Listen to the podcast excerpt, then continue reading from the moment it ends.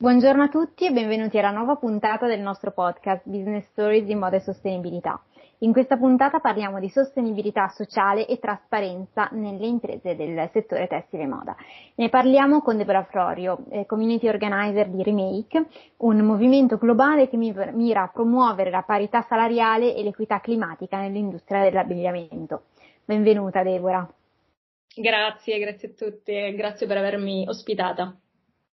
Potresti raccontarci come è nata l'organizzazione Remake e come ti sei avvicinata al tema della sostenibilità sociale nell'industria moda? Eh, sì, allora, Remake in realtà si chiama Remake Our World ed è un'associazione no profit americana eh, ed è un'associazione figlia del crollo del Rana Plaza. Non so se avete mai sentito, ma sicuramente sì. Eh, il Rana Plaza è una fabbrica che, che, è crollata nel 2013 in Bangladesh. E purtroppo 1138 persone eh, sono morte e in quella fabbrica venivano eh, prodotti tantissimi dei nostri, dei nostri capi, quelli che appunto eh, indossiamo quotidianamente. E Aisha Barenblatt è la fondatrice e allora lei lavorava per un'associazione che viene che chiamata Better Work. Anche lì lei si, si è sempre un po' occupata del, del, migliorare le condizioni dei lavoratori all'interno del, dell'industria tessile e della moda. E quell'evento l'ha scossa a tal punto da decidere di realizzare appunto qualcosa di più impattante, un movimento reale dei consumatori, dei cittadini e di tutti quelli che in realtà che volevano prendere parte al cambiamento e, ed è così che nasce Remake Our World. E ad oggi siamo una community di oltre 1500 ambassador, ci chiamano così, eh, abbiamo hub ovunque, ehm, in tutto il mondo, dagli Stati Uniti, in Asia, eh, anche in Europa. E appunto io eh, rappresento quella in Italia. E nulla, siamo, siamo abbastanza attivi e attivisti. E come mi sono approcciata io a questo nuovo mondo? Ehm, a quello della sostenibilità in realtà è perché vengo da oltre otto anni uh, all'interno del retail, nella, nella fashion industry, e, però lavoravo per, dall'altro lato, diciamo così, eh, ovvero quasi tutta la mia carriera l'ho spesa come area manager e coordinator uh, per fast fashion brand. E, e, non avevo la minima idea in realtà di quello che ci fosse dietro a livello di, di produzione, lavoravo così tanto che non, non mi facevo domande. E quello che è accaduto in realtà eh, quando vivevo in, um, era a Barcellona, io in realtà ho vissuto per una decina d'anni un po' in giro per tutta Europa con il mio lavoro, eh, mai lavorato in Italia. E quello che è accaduto eh, a Barcellona in realtà ho iniziato a rallentare un attimino i ritmi e mm, a studiare di più il consumatore e una donna eh, che era una consumatrice, un, che veniva spesso in, una, in, un, in, un, in un, negozio eh, che allora appunto gestivo, eh, questa signora acquistava quotidianamente tantissimo ed era completamente, direi, passiva, ehm, molto infelice. E, e, io un po' perché ho, sono un po' empatica, quindi questa, mm, il feeling degli altri un attimino lo percepisco e questa signora mi lasciava, eh, mi lasciava senza, cioè triste, veramente mm, cupa, incupita. E, e da lì ho cercato di capire cosa ci fosse dietro la nostra psiche, la, la, la psicologia appunto dietro l'acquisto. E da lì appunto ho iniziato con i vari corsi, consumer behavior, um, per arrivare in realtà al momento in cui mi rendo conto che io sono vittima dello stesso, uh, dello stesso diciamo shopping addict. E da lì ho iniziato un po' un percorso personale eh, abbastanza lungo, non tanto facile. E, e, da lì nulla, ho capito un po' andando con i vari corsi, andando un po' a scavare in fondo uh, il, il, settore e anche appunto a livello di produzione, appunto processi produttivi. e da lì appunto ho scoperto tutto quello che c'è dietro, eh, quindi a livello di salari, manodopera, ecco, violenze, chi più ne ha più ne metta purtroppo. E, e, da lì l'impossibilità per me di voltarmi indietro, per me era impossibile non fare nulla e non essere parte del cambiamento e non, non, non agire. E, ecco, e da lì poi il master, mi sono presa due anni in realtà di mm, pausa, no, un anno, un annetto, eh, di pausa totale per cercare di capire come poter prendere parte al cambiamento e come far, far la differenza. E mm, anche lì ho continuato i miei studi e, e poi appunto sono andata, entrata a far parte della Remake Community eh, che sinceramente la consiglio a tutti quelli che si sentono Um, che, che, conoscono appunto i problemi e si sentono un attimino lost, spaesati, um, overwhelmed, quindi che non sanno cosa fare, si sentono impotenti, ma che veramente vogliono fare qualcosa. Io ho trovato questa community che in realtà fa tanto, molto attiva ed è un supporto veramente 24 ore su 24, noi ci chiamiamo famiglia e, e, nulla, quindi veramente per qualsiasi altra persona eh, che magari può anche ascoltare questo podcast, eh, consiglio vivamente di far parte in caso di Remake Our World perché è, è un aiuto, per me è stato un aiuto incredibile e poi quando vedi che puoi essere veramente parte, puoi, puoi agire, puoi cambiare le cose, eh, hai un potere come cittadino, come consumatore, eh, è molto importante. Senti, io in realtà farei subito una digressione. Mi hai parlato del tema del, de, de, degli studi che hai fatto su consumer behavior e che ti hanno un po', diciamo, anche fatto capire tante cose sul tema poi della, della moda in generale. Ti va di raccontarci quali sono degli insight che possono essere utili anche per le aziende che vogliono spingere un comportamento consapevole? C'è qualcosa che secondo te può essere utilizzato? Allora, cosa può essere utilizzato? Ma è, lì in realtà purtroppo andiamo su, su tematiche mh, particolari, perché non tanto tematiche particolari, ma veramente le aziende vogliono che il cliente sia consapevole?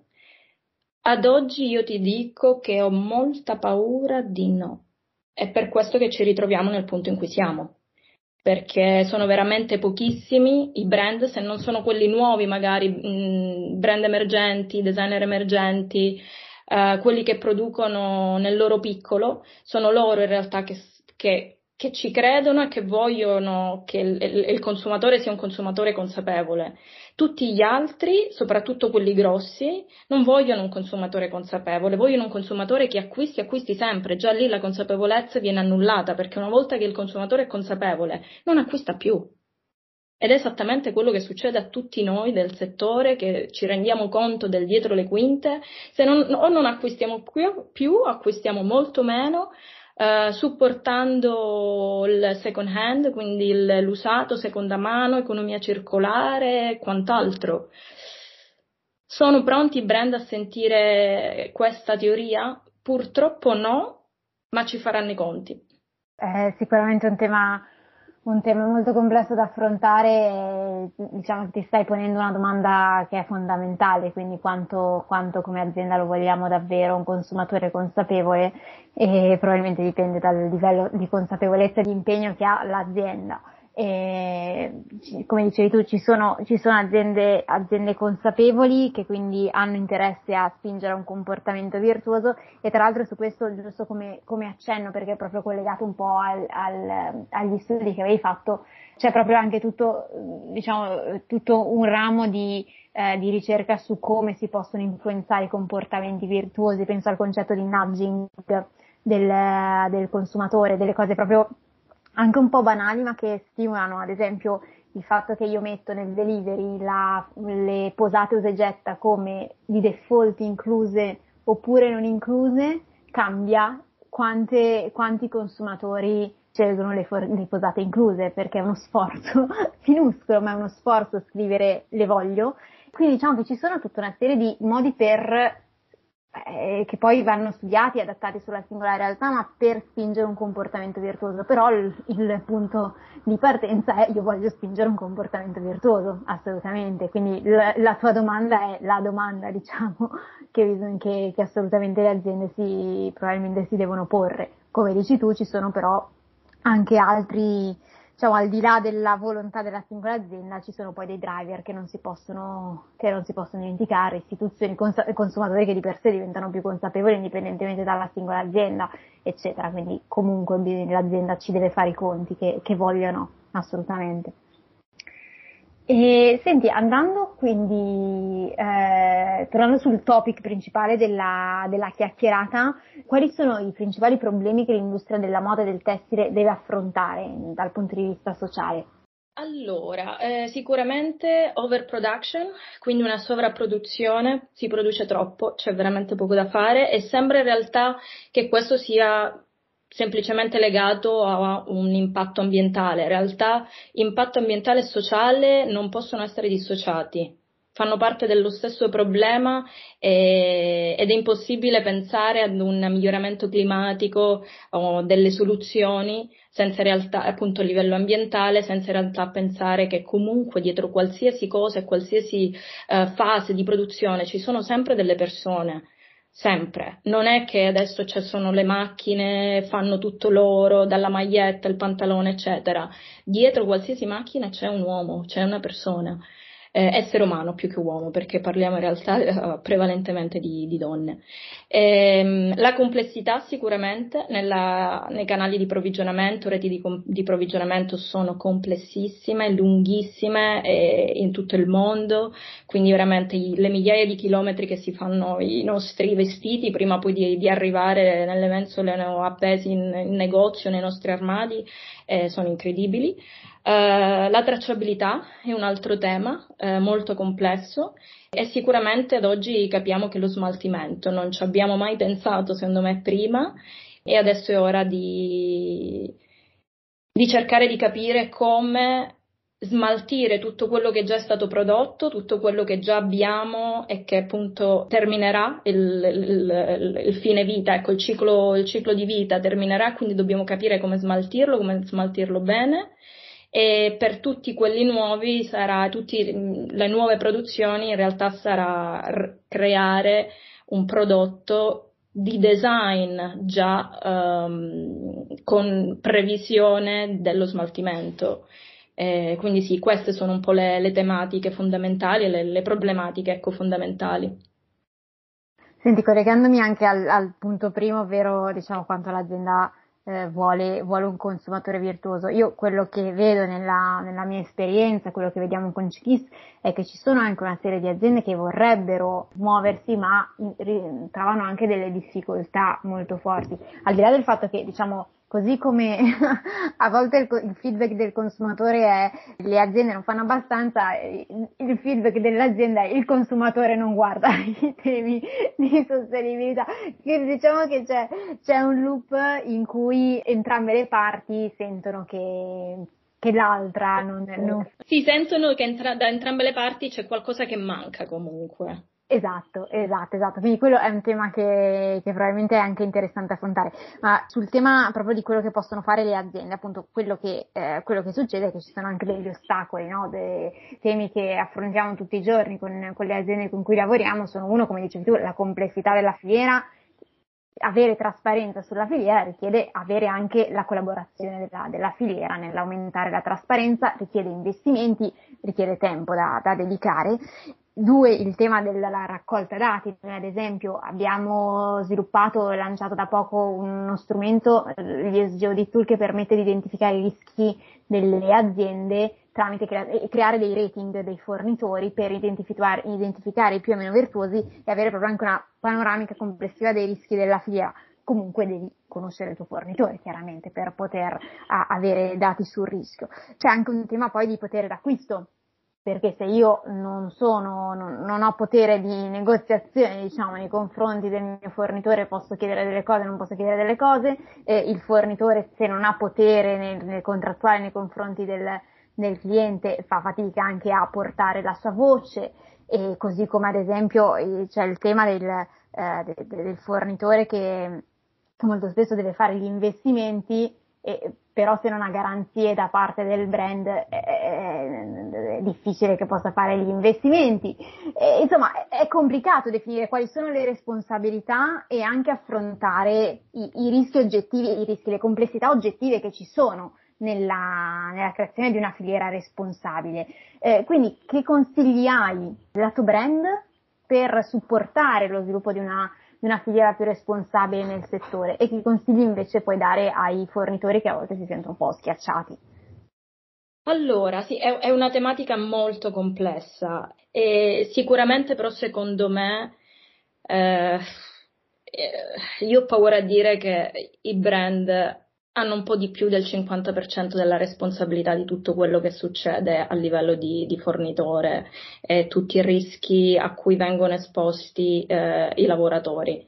Per me appunto si rendono in realtà veramente complici eh, delle violazioni dei diritti umani perché decidono loro, sono super consapevoli di quello che stanno facendo, sono super consapevoli di quello che stanno offrendo al fornitore e purtroppo perché si va sempre alla ricerca della manodopera al prezzo più basso, eh, sanno esattamente questo che cosa porta. E soprattutto quando si parla di overproduction sanno esattamente che magari quel fornitore non sarà in grado di produrre tutto nei tempi previsti così immediatamente e quindi si dovrà Um, si, do, dovrà rifarsi su uh, parti terze, quarte e quinte e lì il controllo e la tracciabilità viene completamente persa e visto che viene persa allora uh, il brand dice ah io non lo sapevo quindi me ne lavo le mani.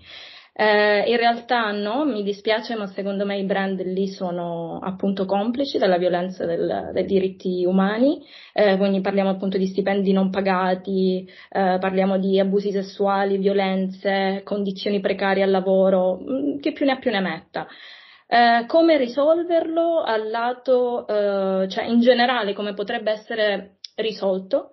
Sicuramente creare delle relazioni forti e durature con i fornitori, cercare di, se appunto abbiamo le, cioè, quello, se quello è la nostra intenzione, quindi di appunto avere delle relazioni con loro e che loro rispettino uh, le risorse umane, quindi appunto il, i lavoratori, uh, far firmare il Code of Conduct, ovvero il codice di condotta, e far sì che questo venga applicato e per far sì che questo venga applicato anche lì ci vanno dei controlli di mezzo.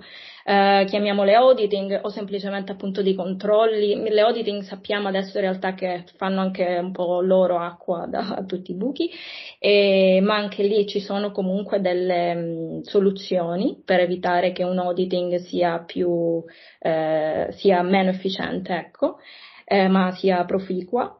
Eh, dopodiché sicuramente si, ci possiamo... Mh, mm, allora, ci sono delle direttive europee come la, eh, la Corporate Sustainability Due Diligence, che è la, la direttiva eh, dell'Unione Europea annunciata nel, 2002, nel 2022 eh, che mi fa ben sperare a livello di tracciabilità, mi fa ben sperare eh, che appunto in un futuro possa essere tutto più digitalizzato, un po' più sicuro più facilmente appunto da controllare e che tutto venga regolamentarizzato ma a livello appunto europeo.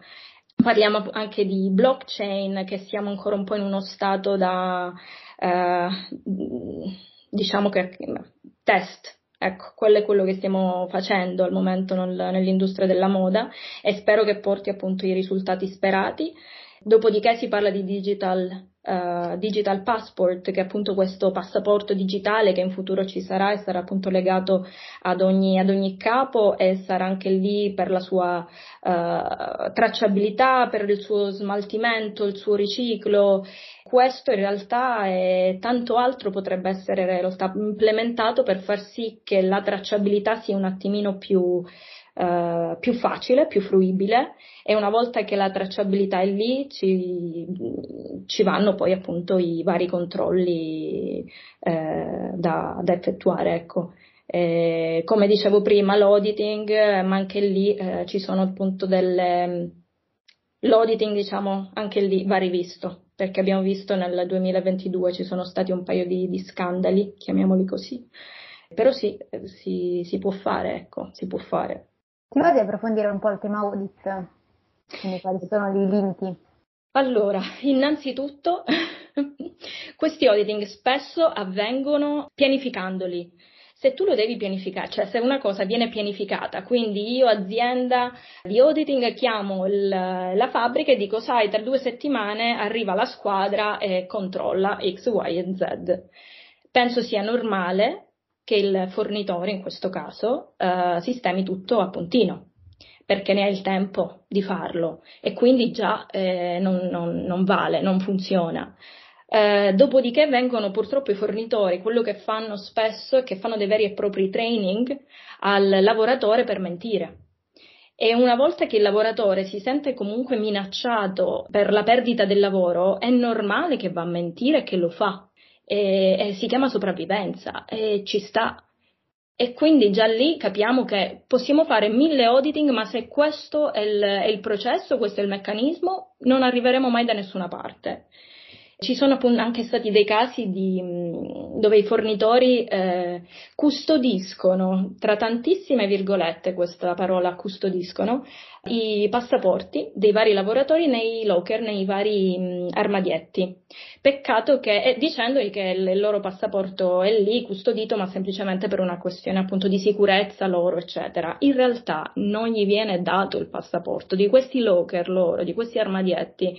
Questi lavoratori non hanno minimamente neanche le chiavi e devono chiedere in caso il permesso per avere il loro passaporto cosa che boh, probabilmente non verrà neanche, non, viene neanche preso in considerazione. Quindi capiamo appunto che lì la, la come e i diritti sono completamente, fanno veramente parte di un, altro, di un altro settore che non è quello della moda. Come si potrebbe, come si potrebbe diciamo, tra virgolette, anche qui risolvere il problema? Eh, cambiare sicuramente questi processi perché abbiamo capito che tanto mh, non mi sembrano che siano molto efficienti, eh, provare a fare appunto delle auditing senza e dei controlli senza avvisare eh, le fabbriche, numero uno, eh, farli probabilmente di sera, dove la maggior parte delle cose accade, quando in realtà dovrebbero essere i lavoratori a casa, invece sono nelle fabbriche a lavorare. Sabato e domenica, anche qui, in teoria, eh, nel mondo fantastico di Alice nel Paese delle Meraviglie, i lavoratori dovrebbero essere anche qui a casa a godersi la famiglia, eh, a godersi il weekend, però no, sono nelle fabbriche, quindi facciamolo quando quello che appunto non dovrebbe essere visto in realtà avviene. Eh, dopodiché sarebbe fondamentale avere un rapporto continuativo e duraturo con i sindacati eh, della fabbrica, per esempio, de- de- del fornitore ecco, ehm, di cui si parla, X. E, e fare in modo che i lavoratori si sentano al sicuro che il loro posto di lavoro non venga, mm, cioè che appunto non vanno a perdere un posto di lavoro semplicemente perché stanno parlando, perché stanno dicendo la, la loro, la, cioè la, la verità e tutelarli con la loro privacy e cercare di migliorare delle tecniche di colloquio per capire anche non verbalmente uh, quello che sta succedendo. Eh, questo in realtà si può fare anche, cioè, si può capire tanto nel momento in cui in realtà si entra in una fabbrica eh, quello che sta succedendo senza che un lavoratore ti viene a dire per filo e per segno tutto quello che, che succede, anche dallo stesso clima, dalla stessa de, delle stanze, la stessa pulizia, ordine e disordine, in realtà si possono già avere tanti segnali. E quindi se già queste cose potessero essere implementate e migliorate, penso che già potrebbe, un auditing potrebbe avere già un, un valore assolutamente migliore. Qual è però il ruolo dell'ente terzo che fa l'audit in tutto questo? Perché non, eh, molto spesso non è il brand stesso ad andare nel, dal fornitore, o meglio, può essere, dipende insomma dal, dal brand. O, o, o l'auditing terzo, ecco. Eh, basta che ci sia qualcuno veramente che voglia prendere i dati che, che, deve prendere per poi in caso implementare i vari miglioramenti. Che sia brand, cioè che sia direttamente il brand o che sia un, un audit in terzo, non fa la differenza, viene fatto nello stesso modo, può essere fatto nello stesso modo. C'è un tema però anche di fiducia quando c'è un ente terzo, quindi qual è poi qual è la responsabilità anche nel, dell'ente terzo nel, nel fare l'audit eh, secondo determinati standard e diciamo, ci sono delle criticità anche da questo punto di vista nell'affidarsi a un ente terzo, secondo te?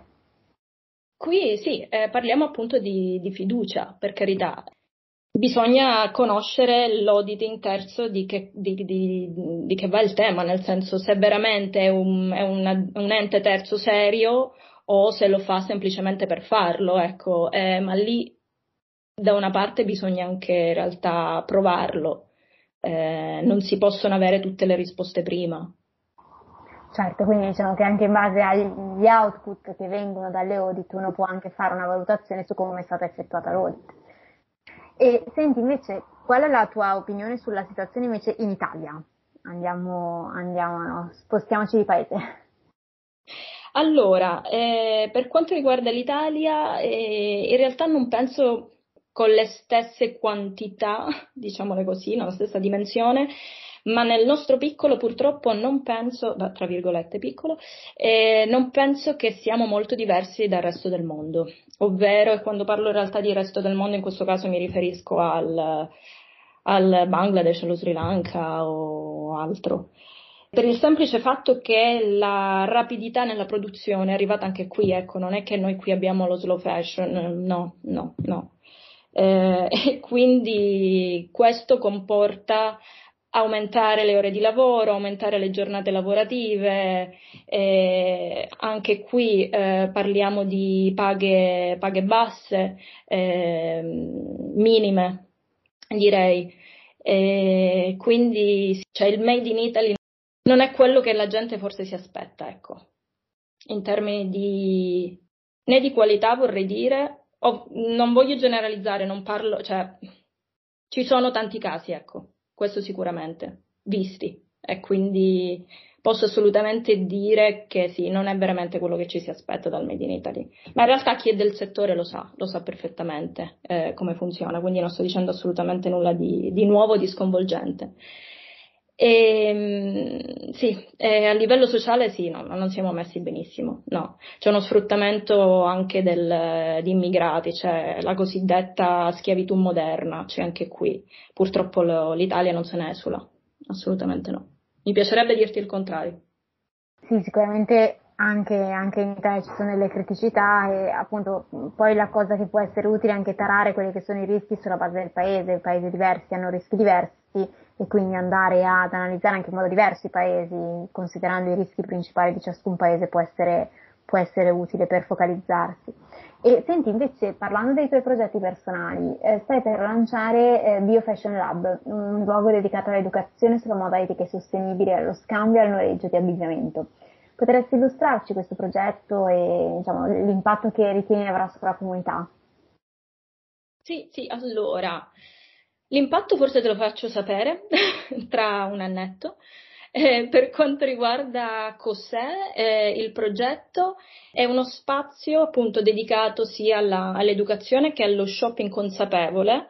Quando parlo appunto di shopping consapevole è perché realmente viene data l'opzione eh, di eh, scambio di, di, vestiti, vero e proprio baratto, chiamiamolo così, nonché noleggio, quindi piuttosto che acquistare un nuovo capo vediamo di scambiare con quelli, di, cioè di rifarci il nostro armadio, tra virgolette, a gratis, tra, quasi, scambiandolo appunto con qualcos'altro che è all'interno del, del punto vendita e ci, ci piace, ci, ci piace più di tutto quello che abbiamo appunto nel, uh, nel nostro armadio che viene appunto portato all'interno di questo spazio. Uh, dopodiché in realtà sono, c'è un corner dedicato ai brand emergenti, uh, ma quelli appunto che in realtà conoscono esattamente dove le cose vengono prodotte da chi, perché parliamo per la maggior parte di prodotti sartoriali, on demand, e quindi veramente zero produzioni di massa, ma al contrario.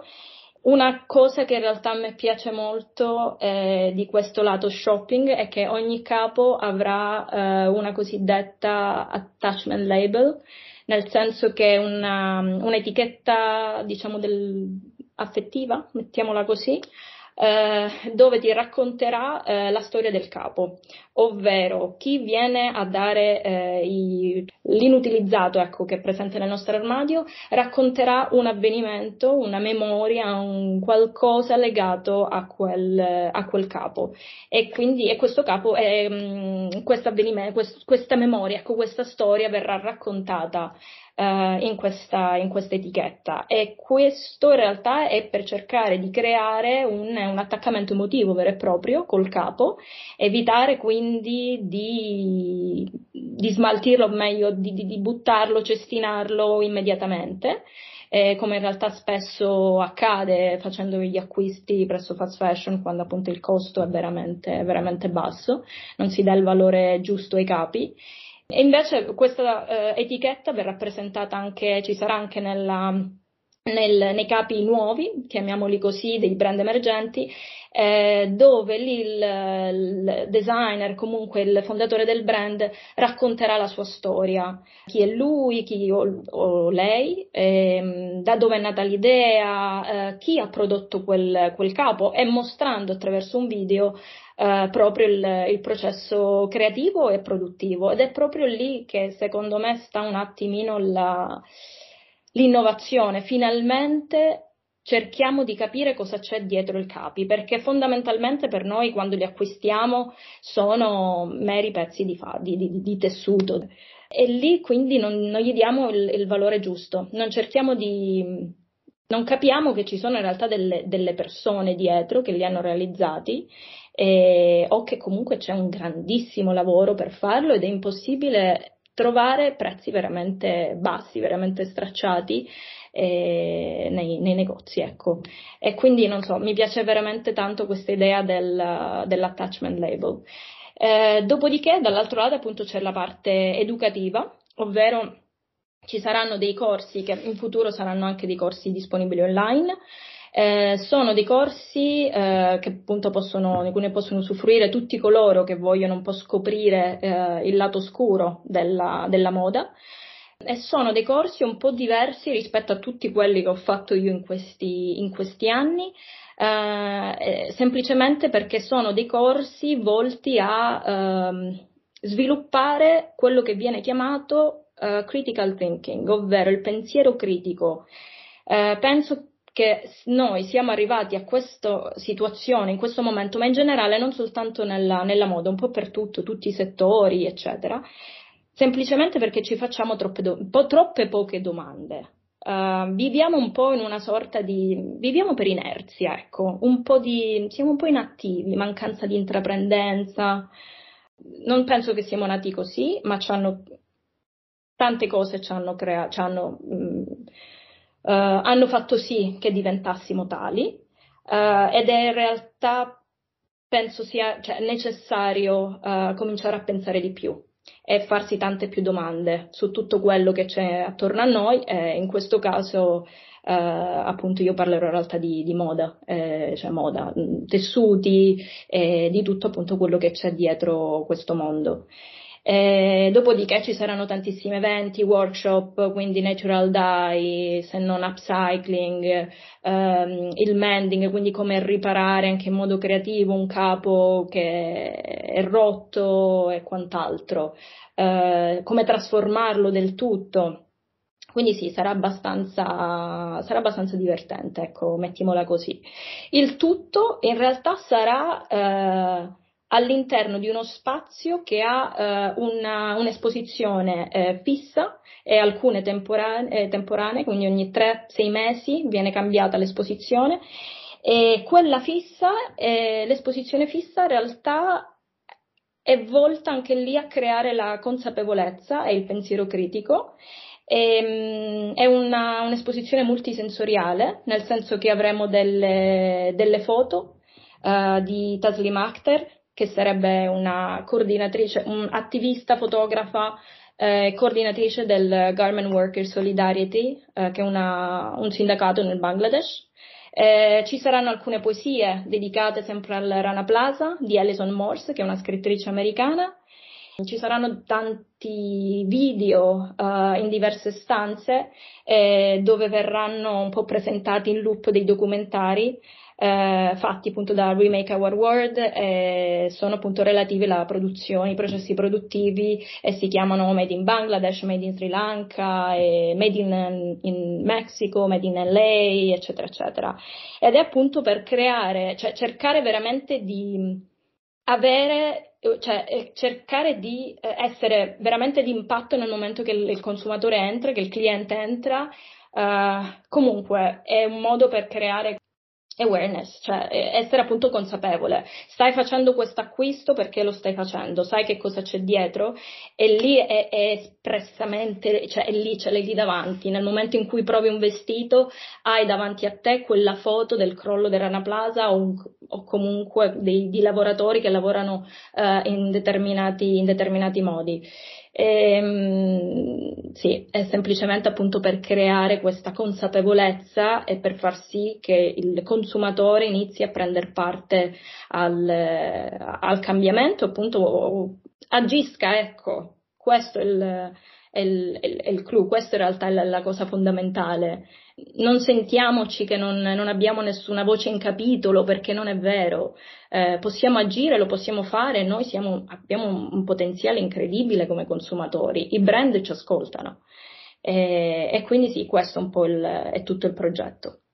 Ecco, mi direi che è un'ottima conclusione, quindi il fatto che i brand ascoltano, quindi appunto dicevamo prima da un lato il consumatore sente che l'azienda non fa abbastanza, dall'altro l'azienda dice io ho provato a fare il prodotto che col, con determinate caratteristiche ma non ha venduto al buyer o al consumatore che sia, insomma, quindi insomma, bisogna cercare un po' di, di trovare il punto di contatto e quindi e il fatto di sicuramente aiutare anche i consumatori a fare, fare scelte più consapevoli che poi si riflettono in, messaggi per il, per il brand è, è, sicuramente molto utile.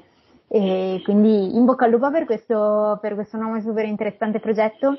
Grazie per il racconto che ci hai fatto e in bocca al lupo per tutto. Grazie a voi, grazie a voi. A presto. Ciao.